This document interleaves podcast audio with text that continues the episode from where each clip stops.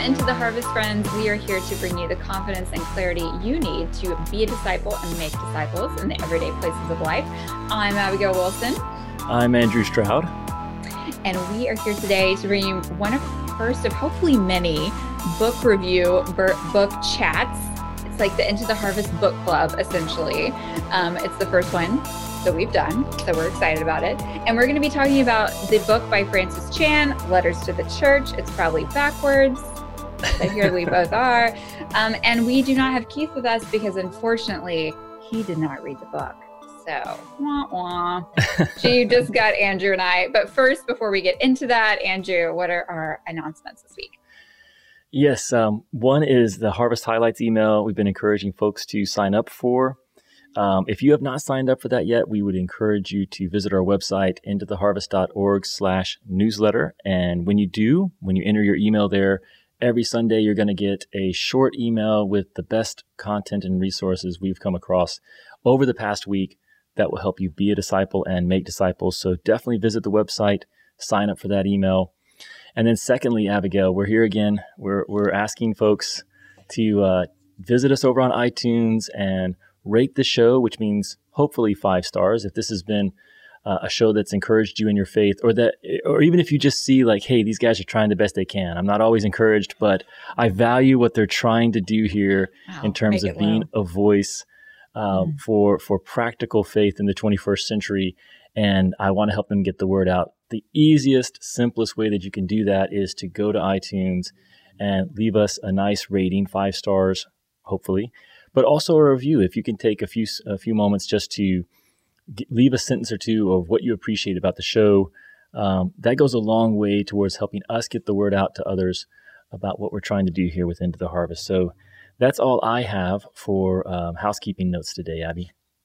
Okay, great. And I love that you just set the bar super low. Hey, they're trying. that's, that's all well, we're asking, that you acknowledge today.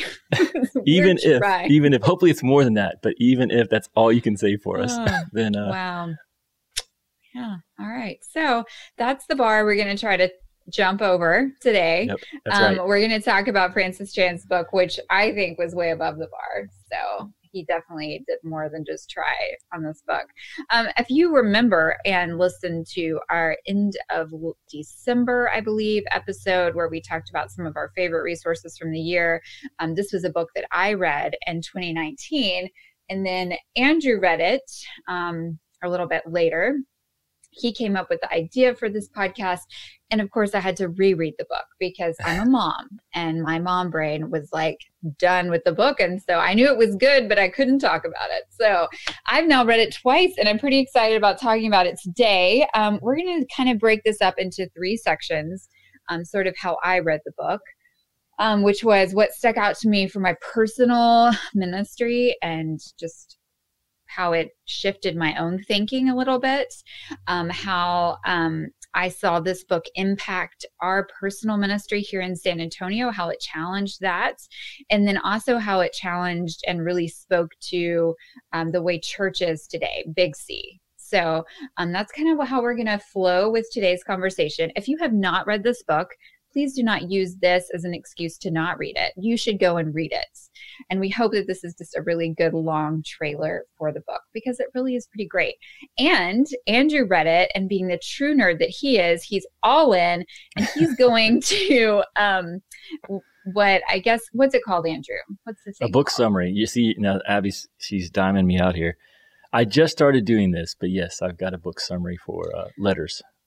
It's really great. I'm going to make you share about this at another time because we don't have time today. But friends, just know the nerd in me was like, that's really nerdy. And I also want to do it. So I think we all should jump on Andrew's nerd train. Um, so we are both prepared and we're going to get into it now. Um, the, the cool thing also about this book um, is that Andrew is going to be going up to um, San Francisco area, correct, Andrew? That's where it is. That's um, right. In a few weeks. And you will be... Well, actually, Abigail, I'll, so this podcast is coming out Thursday, and I'll actually fly up to San Francisco Saturday. So I'll be going up this week. Cool. Yeah. But... Yes, but so um, Andrew's going to go and live the dream for me. Um, he's going to learn all the cool things. And then when he comes back, he and I are going to sit down for another conversation where I grill Andrew about all the cool stuff he learned. We're going to get the inside track. So this is really just the beginning of us talking about this book and kind of the ideas that Francis Chan gets into. So ready for part one? Let's get started. Okay. So the first question is, what stuck out for you personally? What hit home the hardest for you? Do you want me to get started, Andrew, or do you want to go? Yeah, why don't you jump in first? Okay. All right. So um, I think that one of the big things that hit home hard for me, um, which actually is great because this week, as you're listening to this on Thursday, on Monday, I um, wrote a blog article for our website about kids in church. And it was a really personal article, and I hope you'll read it um, because it really meant a lot to me. This is something that I really struggle with um, in doing church in the harvest. As a very type A person, Um, it's hard for me to deal with like the craziness that house church can be, the unpredictability of it, the non-structure that it can kind of have, even if you have structure. So in chapter eight of this book, it's called Unleashed, and it talks about how our church has become like a zoo. Um, and he talks about the movie Madagascar, which if you haven't seen it, it's about like a lion and a zebra and a hippopotamus, I think.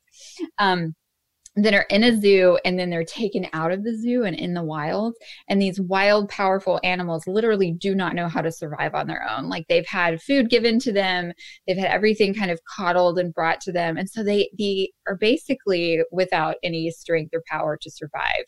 And so this talks about how really today's church has become that way, that we have lost our wild aspect.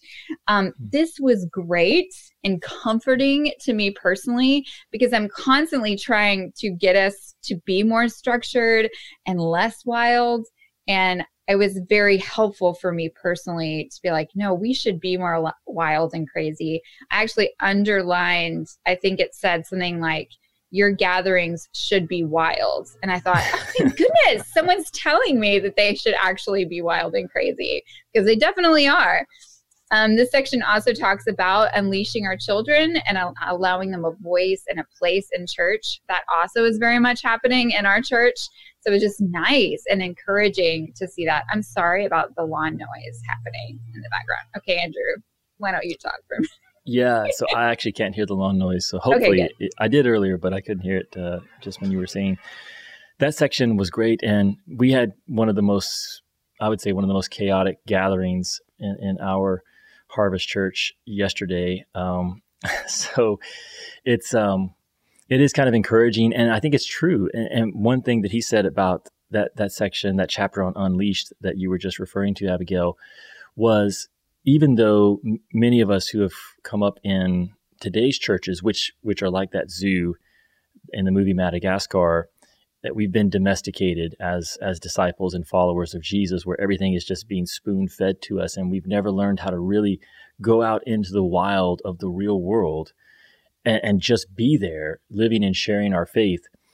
Even though that's true, we are by nature... Um, We're bred for that. We're, we're, we know instinctively that that's where we should be. We should be out in the wild, that there's something not quite right about being in this, this really safe, comfortable, tidy, structured atmosphere that we've sort of reduced church to.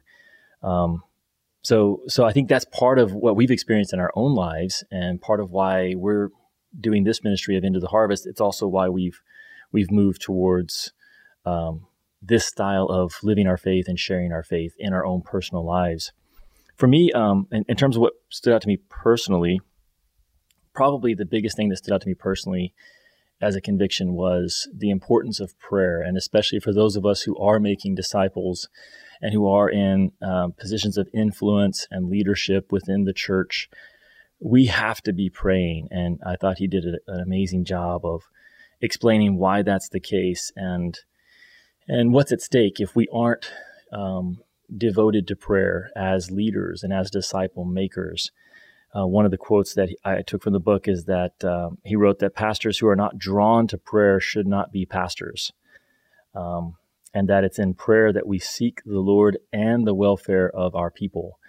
And um, I've had this this picture from the Old Testament, the um, the high priest with with uh, in back in Exodus, when when Moses was making the high priestly garments. If you guys remember, it's it's kind of hard to read because he's he's painstakingly describing the robe and the ephod and all these different the, the shoulder pieces. But the thing that stood out to me the most, Abigail, was that um, Aaron would have, the high priest would have these stones that sat on each shoulder.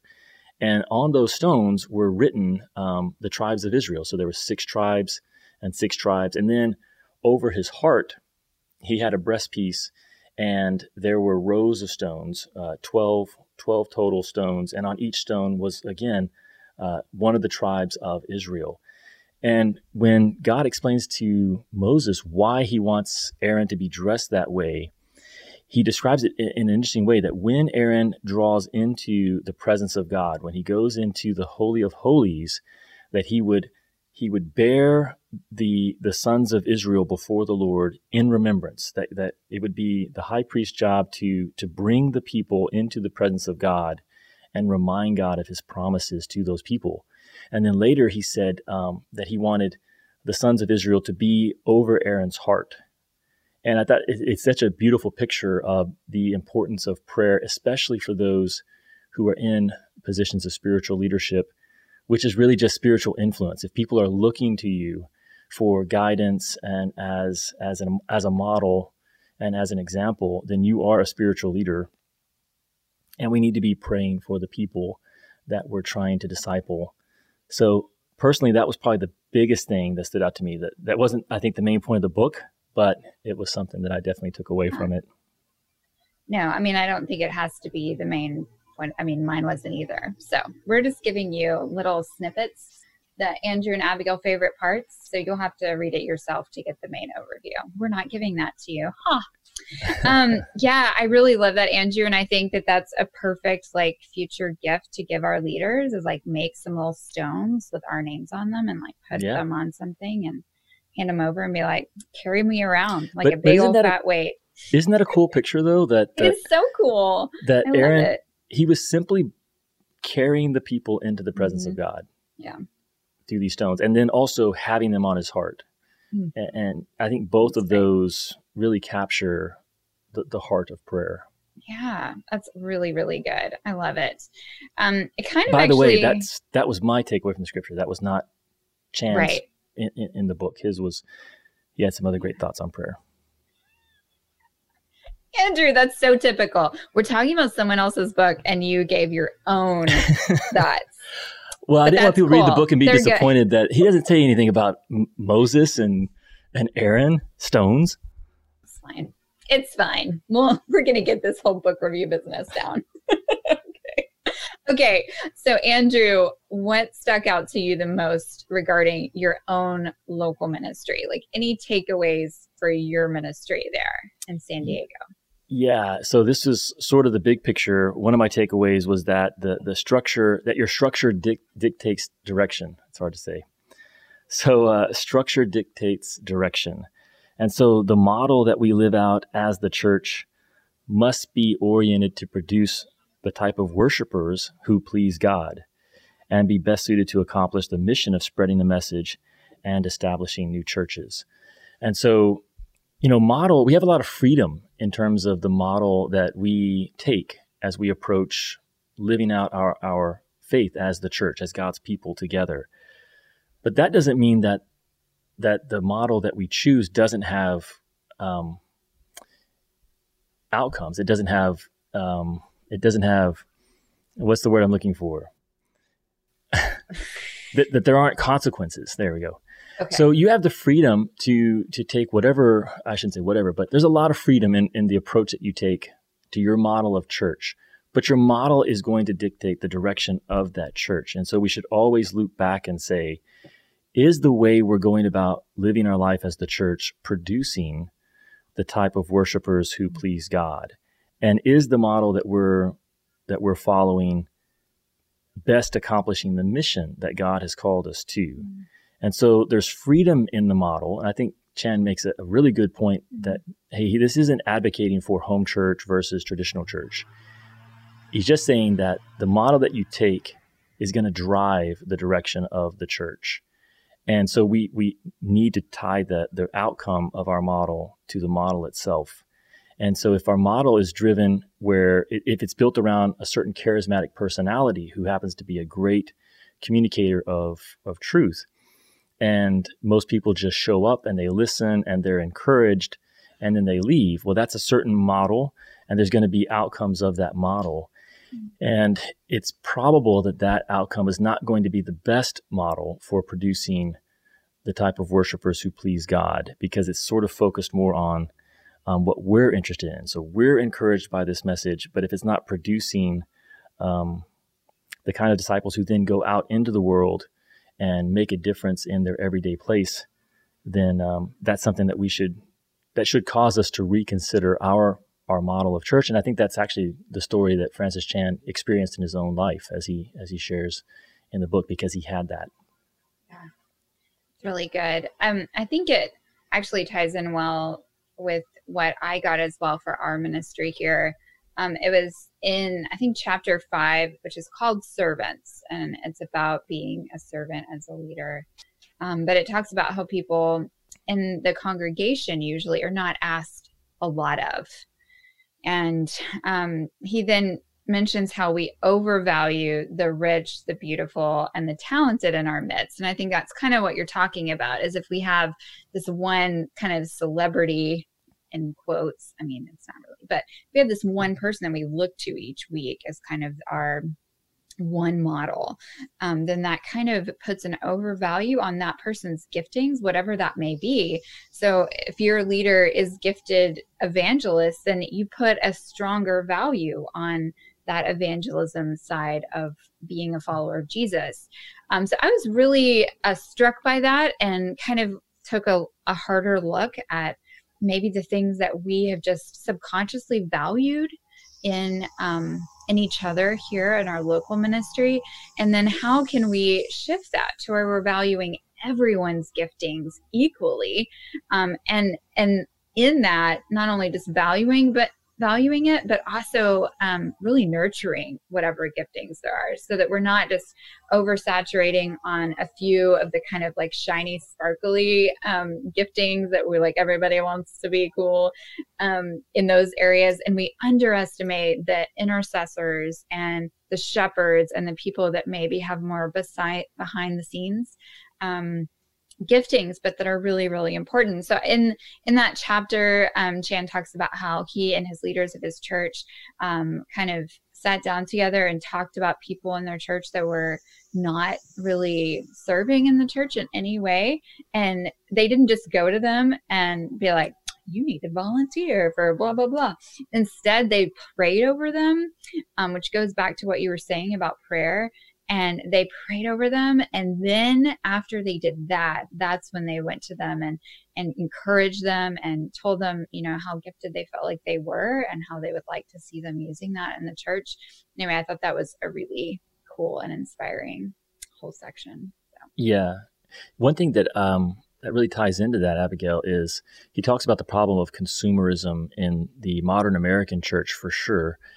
And that's the idea that that we build church to satisfy the people attending. And then for those of us who who go out to different Sunday service, oftentimes we're we're making our decision about which church we're going to get involved in. We're, we're basically church shopping. You probably, people have probably heard that term. And so we go to the church, and if we aren't impressed by the music or the the style of, of how things are run, or if we don't think that the pastor is particularly gifted or dynamic as a communicator of scriptures, then we check out and we go to the next church. And so we're basically, we're coming at it completely wrong. Instead of instead of coming at church by saying, um, what what would please God and what should I bring to the body of Christ, we're coming at it from the mindset of a consumer. Well, what do what do I like about this? And is is there enough here that I like that I'm going to commit to it? Um, and And like you said, he talks about servanthood quite a bit in this book. And that was the first time I think that I've connected. He basically says that the the antidote to consumerism is um, servant um, servanthood. That if if you don't have the attitude of a servant, you're most likely a consumer when it comes to the way you live and, and practice your faith. You're you're coming to your faith for what you can get out of it uh, primarily. That's your primary motivation versus coming to the faith based on pleasing God. I, I want to to live my, my faith in a way that pleases God, and I want to contribute. I want to serve um, my fellow believers. And so that was a, I thought, a great insight that if we if we don't develop servants as disciples, ourselves and those in our churches, then you're almost defaulting to consumers because that's the prevailing uh, current of our of our culture and capitalism. Mm. Yeah, I mean, this book is so great for people who are doing church in the harvest like Andrew and I. But honestly, this is a great, great book for people who are um, serving, for lack of a better word, in the traditional church setting. And this, I think, gives you great tools to stand on to continue in that model as well, um, and yet be much more biblical about it uh, and kind of go against like the current culture of church. Uh, so that, yeah, I was really, really convicted on a lot of these areas. And another one that I didn't even write in my notes, but um, we've talked about before, is just this idea of suffering, that we should be suffering as a church. And if we don't have either the intention that we will be suffering in the future or the expectation that it's coming, um, then we're really missing a huge part of what it is to be a follower of Jesus. And that was a real gut punch. So hmm. Good times. Everybody should read that. Yeah. So, so one of my five key quotes, Abigail, I'm going to go ahead and share it. This is a direct quote from the book because it fits in with several themes that we've been talking about and, and what you just shared on suffering. But uh, he writes, "I believe this generation can kill the consumer mindset in the church and replace it with a servant attitude that thrives on suffering for his name." And then he asks, "What else would you rather do with your days?" Which is just a, so a great a great challenge question, you know, like, yeah. Hey, you're going through life, you're going to live your life. So what would be a higher calling than to develop this servant attitude that thrives on suffering for the name of Jesus instead of having this consumer mindset of what can I get out of this? Mm-hmm. Yeah, absolutely. Okay, so in um, sort of our last big question, sort of what stuck out to you as sort of the biggest thing of either his definition or call to um, the church at large, whether you are in the harvest places or whether you are in a traditional church, what can we all take away? Um, and my favorite thing, and I have... anyone who's talked to me about this book, you know that I've quoted this section to you because as a writer, I love it when an author paints like just the perfect um, picture of whatever, you know, he's trying to get across. And this one is, um, the title of the chapter was called The Gang.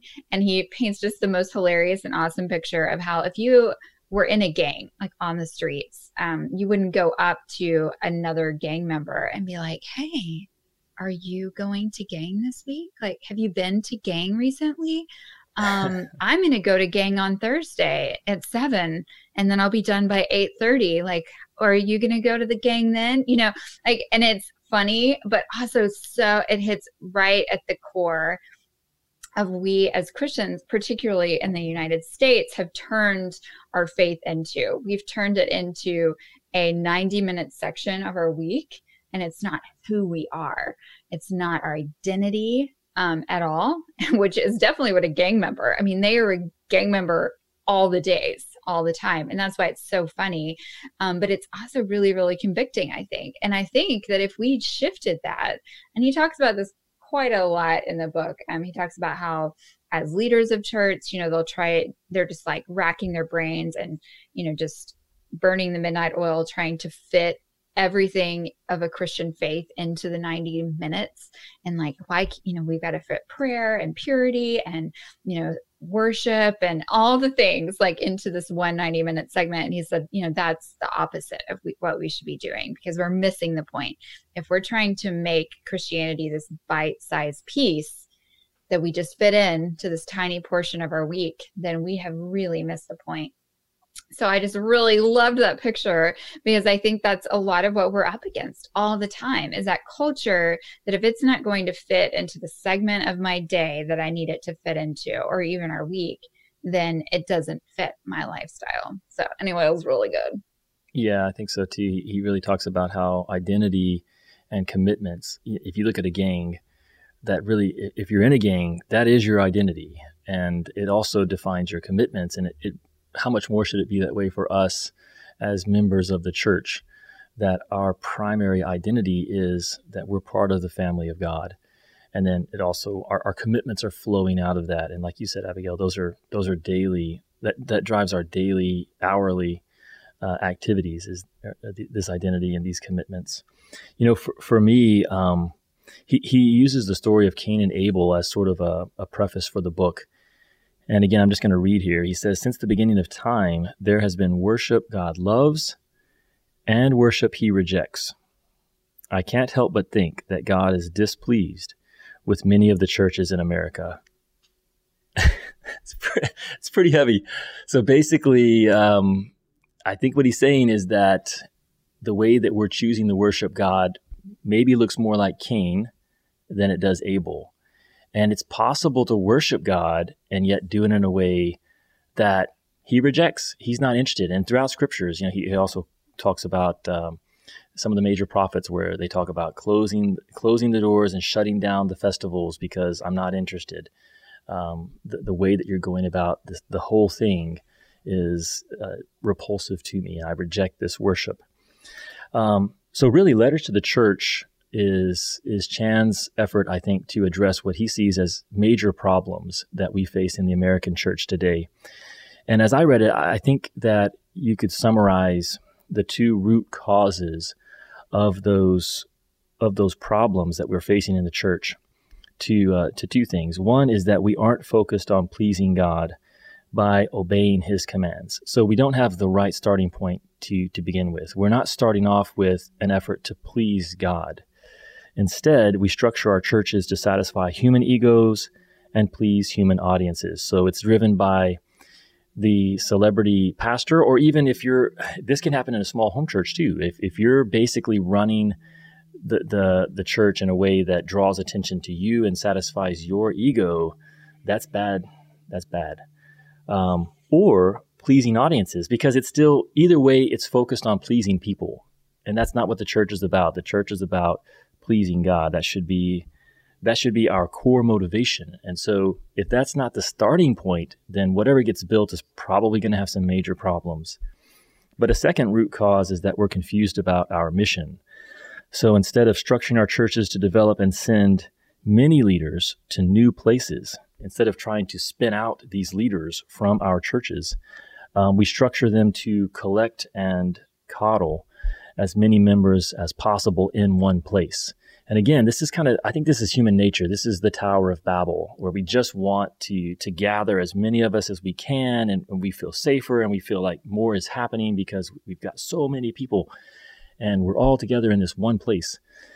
But again, that's driven by a confusion about our mission, that that God actually wants us to go to all the nations. He wants us to to go forth and and share his his message and make disciples, who can then go out and share and make and share his message and make more disciples. And so so we have freedom to structure our churches in many different ways, but we really need to be thoughtful about our core motivation. Are we trying to please God in how we're doing this? Is this an Abel offering, or is this a Cain offering? And then secondly, does this structure help us best accomplish our mission of raising up mature disciples that we can send out to to make more disciples and start new churches? And sometimes the structure is our own worst enemy. The structure itself is working against that. So uh, I think that was my big takeaway for Church with a capital C. Mm, yeah, absolutely. Um, I am really excited about you going up to this training. Um, I think the biggest thing I want to happen, like, let me just give you my like wish list. Yeah. I want you to actually get to meet some of his le- leaders that um, have been trained as part of that. Um, yeah. Just, I guess, that movement there. Um, mostly because he talks about them quite a bit. And he mentions, like, we have, you know, forty-one um, leaders who are all working normal jobs. And that's like, yeah, bi- bivocational um, pastors. And I just think that's the coolest. I I want to hear all about that. So I'm very yeah. excited. Yeah. So I don't think I'll meet Francis because I think he's out of country yeah. now. I think he's, he's actually gone yeah. overseas. I think he just left Andrew, which is kind of funny. But it, you like missed it, him. It may surprise folks. I'm I'm like you. I'm I actually want to meet his I want to meet his leaders. So I mean, yeah. it'd be great to meet Francis Chan. I'm actually more interested in me- meeting the people that he's developed because mm-hmm. I want to see that next generation of, no. of leadership that he has cultivated. And um, we are going to do sort of um, a post. Uh, I'm going to go up there this week. And then I think in two weeks or so, we'll have a, a show that we have another conversation sort of like this, but we'll be talking about, you know, like you said, what, what did I learn from the four days? It's a four day intensive where you go and you just see how have they structured uh, their life as church there in mm-hmm. San Francisco. Um, and how are they making a difference in the everyday places? So I'm excited to learn from other people who are who are like-hearted and who are trying to do the same mission of being in the harvest so that we can be better at what we're doing here locally, uh, but also so that we can share it with our community here on Into the Harvest. Yeah, absolutely. And I agree. I think um, we can read his book, Francis Chan, and Um, he has a lot of really great points, but I think to me, then the the important thing is where the rubber meets the road. And so that will just be shown, I think, in his leaders and the people he has kind of raised up. So I'm excited. Stay tuned for that episode in two weeks. Next week, we will have a really cool um, talk back with Keith and Andrew and myself again um, about discipleship. So stay tuned for that. But thanks for listening to our very first um, Into the Harvest Book Club, I guess. That's what we're going to call it now. Um, we hope that you enjoyed it. I especially hope that if you haven't read this book, that you'll pick it up, either listen to it on Audible or something, or pick it up at your library or wherever you get books. Um, we hope it kind of got you excited about what it's about. So as always, you can leave us comments, questions, anything else at this episode below on Facebook. And you can also contact us at info at intotheharvest.org. So we can't wait to hear from you. Thanks, Andrew. It was tons of fun. Yeah, Abigail, this was fun. Talk to you next week. Bye. Thanks for being part of our community. If you find this podcast valuable, there are many ways you can support it. You can review it on iTunes, Stitcher, or wherever you happen to listen to it. You can share it on social media with your friends. Or you can support it directly by visiting our website, into the harvest dot org, clicking on the donate link, and becoming a monthly giving partner. When you do this, you'll receive a thank you package with some great I T H gear. Thank you for supporting the show and helping our small team make a big difference for Jesus. It's listeners like you that make this ministry possible.